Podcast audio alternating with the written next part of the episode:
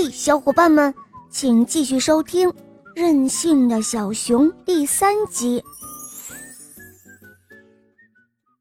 熊妈妈说完，就把帐篷给拆了，然后带着儿子走入森林，并为小熊找来了水果和蜂蜜。可是小熊什么都不吃，也不睡觉。他的妈妈很担心，说道：“孩子，现在你为什么又不吃东西呢？而且为什么不睡觉？是不是生病了？嗯？”呃，住在这里真是让我受不了，这里太阴暗了，树枝总是会划伤我，树根总是会绊倒我，这个地方真是太糟糕了。熊妈妈叹了一口气，唉，好的好的，那我们再换个地方，别哭了。于是他们又把帐篷搭在了河边。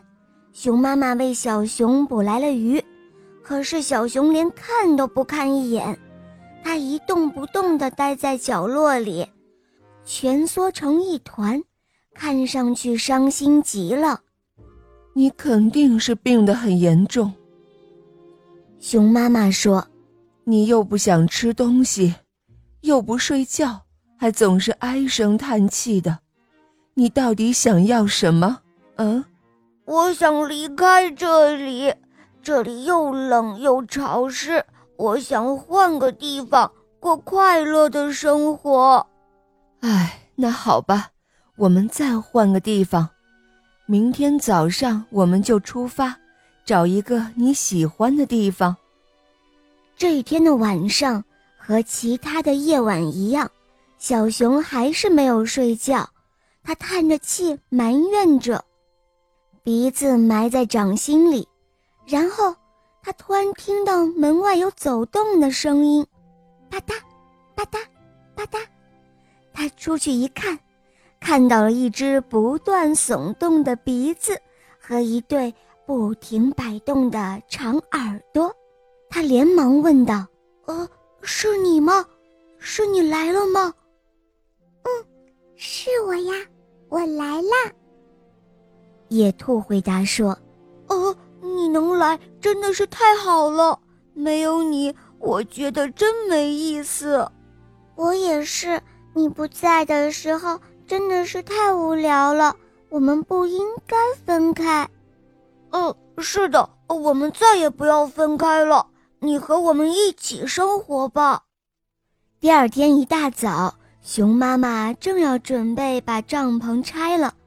她的孩子说话了：“呃，妈妈，你在干什么？为什么要把家拆了？”“嗯，我们不是要离开这儿吗？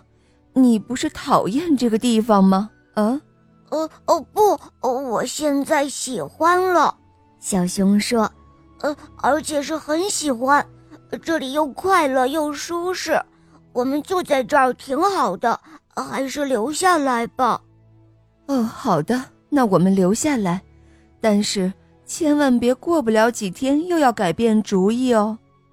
我不会改变主意的，还是快点准备吃的吧。我要鱼肉、蔬菜、水果和蜂蜜，什么都可以来一点。我快饿死了。我的好朋友也是野兔，他来找我了。今后他将跟我们一同生活。哦，那好吧。从那以后，小熊再也不任性了，他们一同生活的很快乐。